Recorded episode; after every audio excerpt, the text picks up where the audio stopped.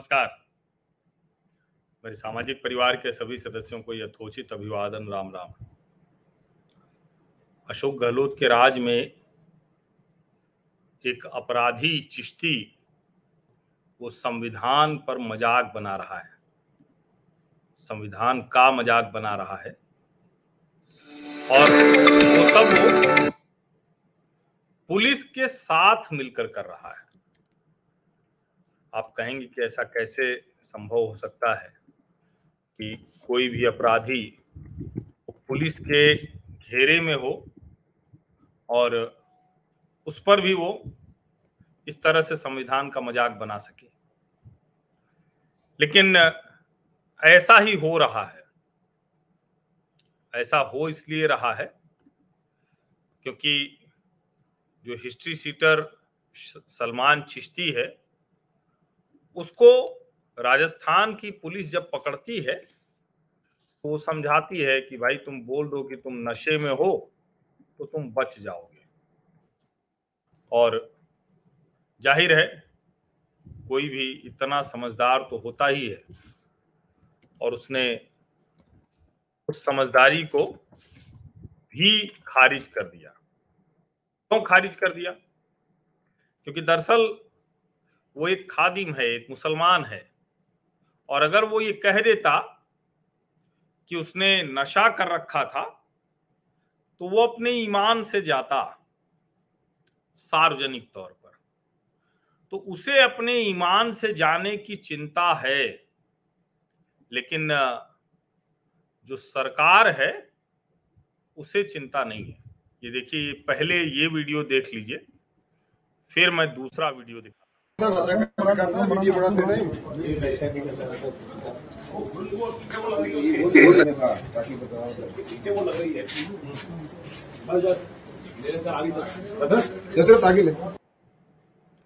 देखिए इसी वीडियो पर राजस्थान पुलिस की राजस्थान सरकार की आलोचना हुई थी कि ये किस तरह का व्यवहार एक अपराधी के साथ हो रहा और सिर्फ़ अपराधी नहीं है वो उसके कुकर्मों की फहरिस्त तो बहुत लंबी है।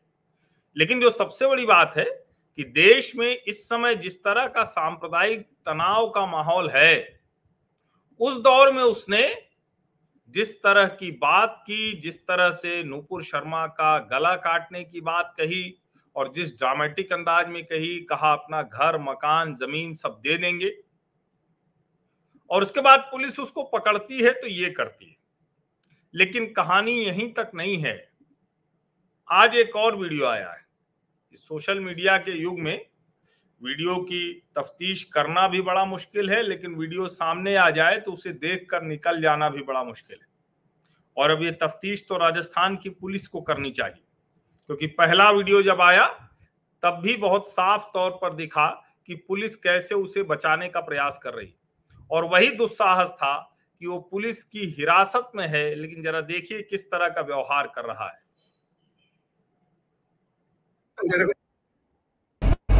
भाई मेरे विजल नहीं बने। अरे इसलिए कह रहा हूँ। लग जाएगी यार। लग जाएगी तो इलाज करवा लेंगे। हो गया हो गया